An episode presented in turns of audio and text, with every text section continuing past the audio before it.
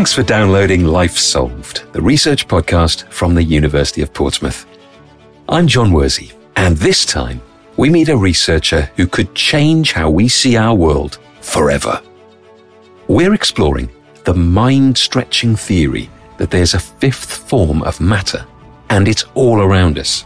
Yep, that's solids, liquids, gases, plasma, and another thing. If you're looking around the room and you're scratching your head already, listen on. Dr. Melvin Vopson thinks he might have the answer. That eureka moment when you write down something that nobody else wrote before in the world ever. It's exactly the same feeling that somebody had when they walked on Everest at the peak and said, I'm the first to do this. It's our little Everest moment, and it's a nice feeling when you do this. Dr. Vopson is a senior lecturer in physics at the University of Portsmouth, and he stumbled upon the theory of a fifth form of matter completely by accident while conducting experiments in a different area. A new form would need to exist without interrupting what we already know. And Melvin believes not only that his theory does exactly that, but that it could be potentially life changing for us all. So, here's the big reveal it's information. Let's find out how the theory works.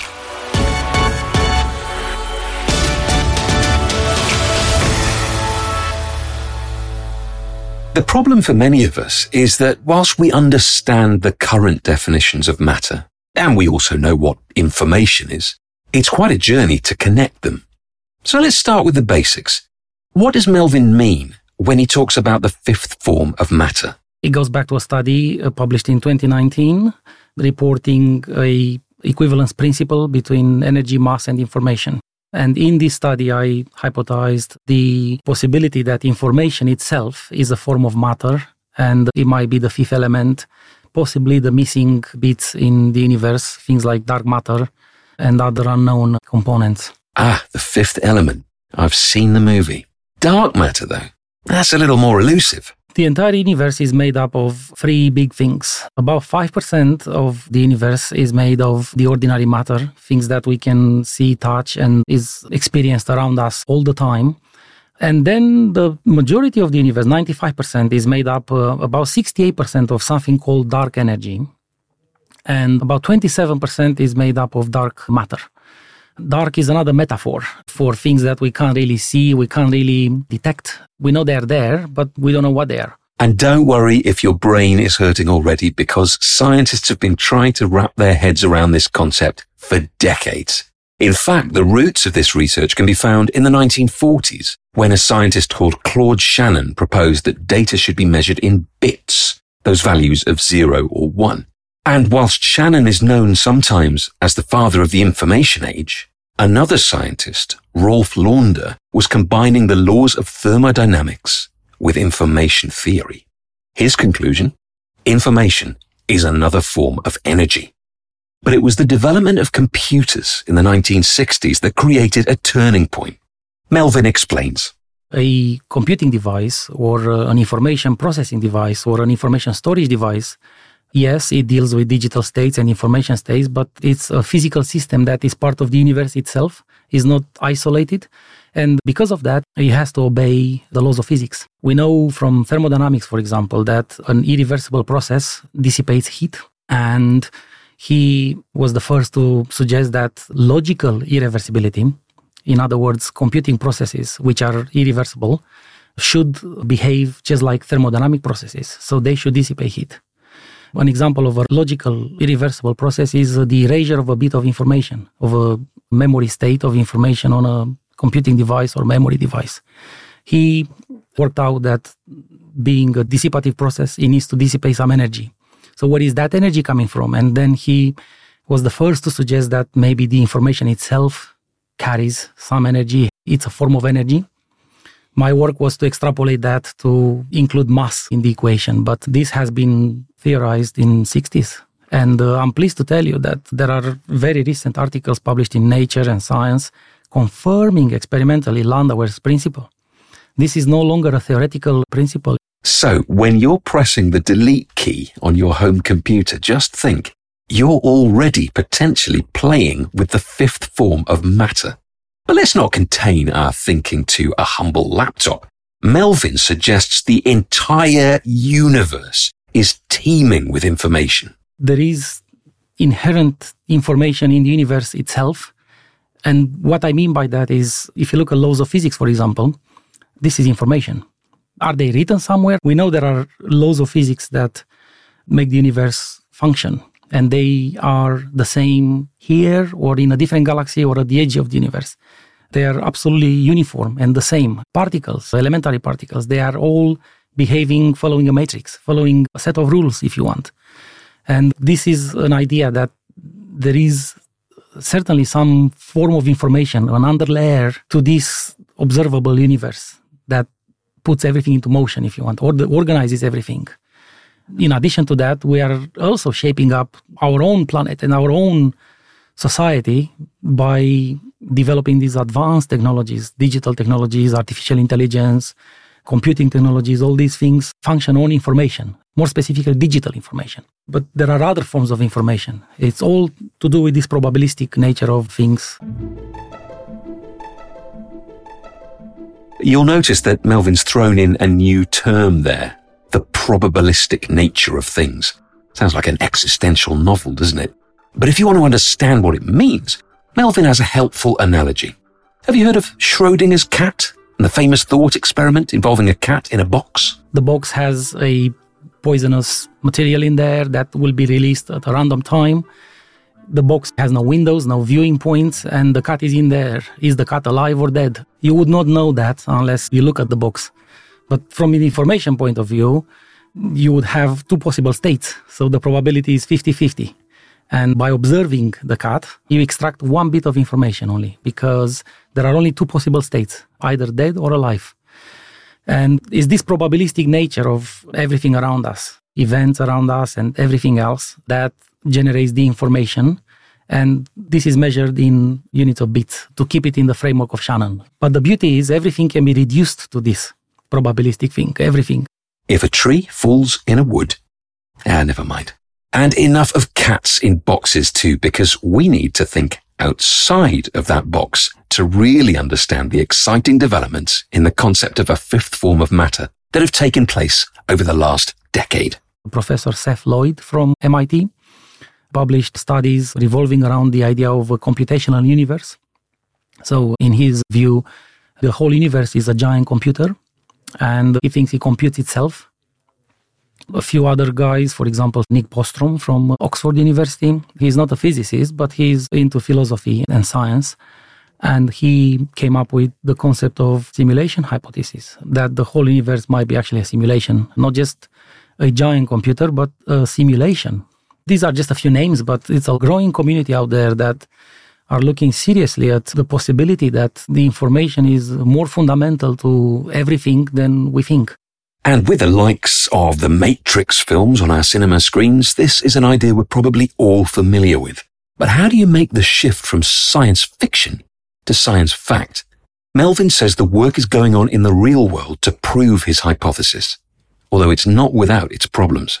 The problem with this experiment is that it hinges on two concepts. One is that the information has mass, and the second concept is a analogy to biological information. Let's take yourself. Everything about you is copied and contained, all the information about you, all your characteristics in any cell, in any little part of your body. All that information is copied and stored in your cells. So in other words, the cells store information about themselves in themselves and about your entire system, your entire body. So, what if this concept can be applied to ordinary matter? What if an elementary particle, which has specific characteristics, just like you have specific characteristics, your looks and body shape and different human characteristics, what if an elementary particle that has specific characteristics and differ to each other by specific, we know, properties, what if these properties are also embedded in the particles themselves as information? What is this information is actually written in the particles? And then if you bring in the idea of mass energy information equivalence principle, as in information has mass, then maybe this information as mass is hidden in the particles.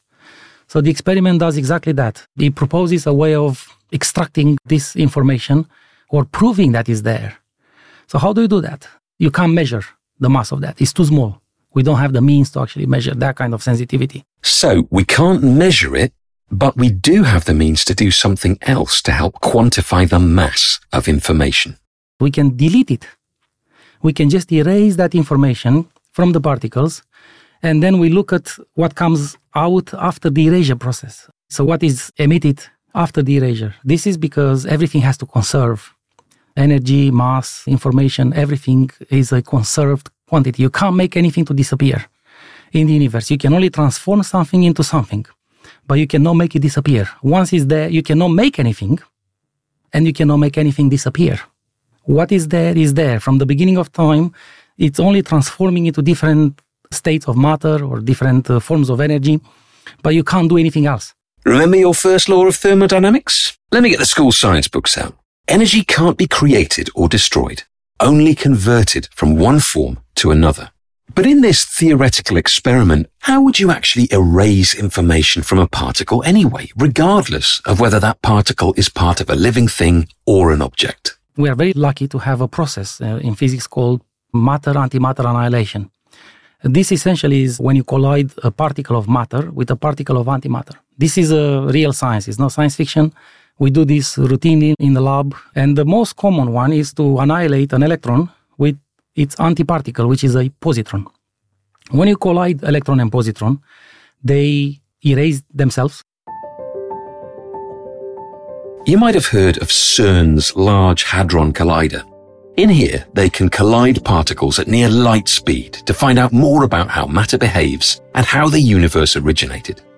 But instead of colliding protons to create new particles, Melvin's talking about colliding electrons and their opposites. Positrons are basically like electrons but with a positive charge, and they collide and cancel each other out. They disappear from existence, basically, but they can't disappear entirely. They need to just transform into something else. So their entire mass at this annihilation process transfers into two high energy gamma photons if my theory is correct, then when you do this, something else should come out. Not just the gamma photons that we know about, but the information needs to be conserved somehow into some other particles. So the only thing that we need to do is to actually perform this routine experiment and add some extra detectors in addition to the gamma detectors and look at these infrared photons coming in a synchronized way. They should be exactly emitted at the same time to the gammas. So that's the first signature. They are not just random infrared photons coming. Infrared is just heat. It's just thermal photons. You feel them from your fireplace, from your um, radiator, but these are not just infrared photons. They should be emitted at exactly the same time with the gammas. And they have another specific property. They should shift their energy as you change the temperature of your experiment. So these two signatures ensure that if these are detected, we know for sure they are coming from information states inside the particles. And that would be a true eureka moment. The good news? It looks possible that this eureka moment could be reached with existing technology and a comparatively small budget. It's not very difficult. It's not very expensive. You don't need large hadron colliders. In fact, you need the, exactly the opposite. You need to lower the energy of these positron beams to extremely low energies, almost like thermal energies, to make sure you don't generate additional, because of the kinetic energies, you don't generate additional things which are artifacts and you don't want them. You need to make sure you annihilate and you get only gammas and possibly the infrareds with specific signatures. So you actually need a workbench type of experiment where you slow down intentionally these positrons to thermal energies and carefully add all the detection modules and everything it's a very achievable experiment. It's not very expensive and it's not very difficult either. If Melvin's theory were to be proved correct, he thinks the impact would be felt way beyond the world of science and physics. In physics, it will impact things like cosmology, quantum mechanics, all branches of physics and sciences, they will be impacted without displacing anything we do at the moment, without disproving anything we do, without negating any of the sciences or violating on any of the existing laws. It's just adding another component to everything we know and everything we do, just like quantum mechanics added to classical mechanics or relativity added to classical mechanics and so on and so on. The first things that come from my mind is the philosophical implications. And if you want, going back to this idea of a simulation hypothesis of the universe, if there is a sublayer to our reality, this information system that is the machine that runs the universe, is the thing that generates the laws of physics, and is the thing that labels everything and or- organizes everything. The implication would be that there is a simulation, and the implication of that would be that there is a creator. Wait a second. What? You can extrapolate a bit beyond that to say that all this never ending debate between creation, evolution, science, religion, idealism, materialism, it's, it's, it's over because it will mean they are both right. There is no winner here. Absolutely, these two philosophical ideas, these two ideologies, if you want, scientific avenues for research and everything, they are both correct. It means that at some point there is a creation process followed by an evolution. It means that idealism is true, but materialism is also true. And it means that materialism emerges from idealism. I mean, it's, it's just incredible, incredible. Well, that would tidy things up nicely, I guess. Mind blown. The fifth form of matter hypothesis is certainly a bold claim, but if Melvin and those physicists before him are proven correct, this could bring scientists, philosophers, and theologians together in a way never achieved in the course of human history. We've just scratched the surface of this brilliant field of theory in this podcast episode, and yet the possibility that such a revelation could come within our lifetime is so exciting. It would mean a completely transformed perspective on the way we see things today. And I thought resetting my thermostat was complicated. Thanks for joining us for Life Solved. If you want to find out more about research at the University of Portsmouth, go to the website port.ac.uk. We'll be back next Thursday with another story of how work that's happening here is changing all of our lives for good. Catch you then.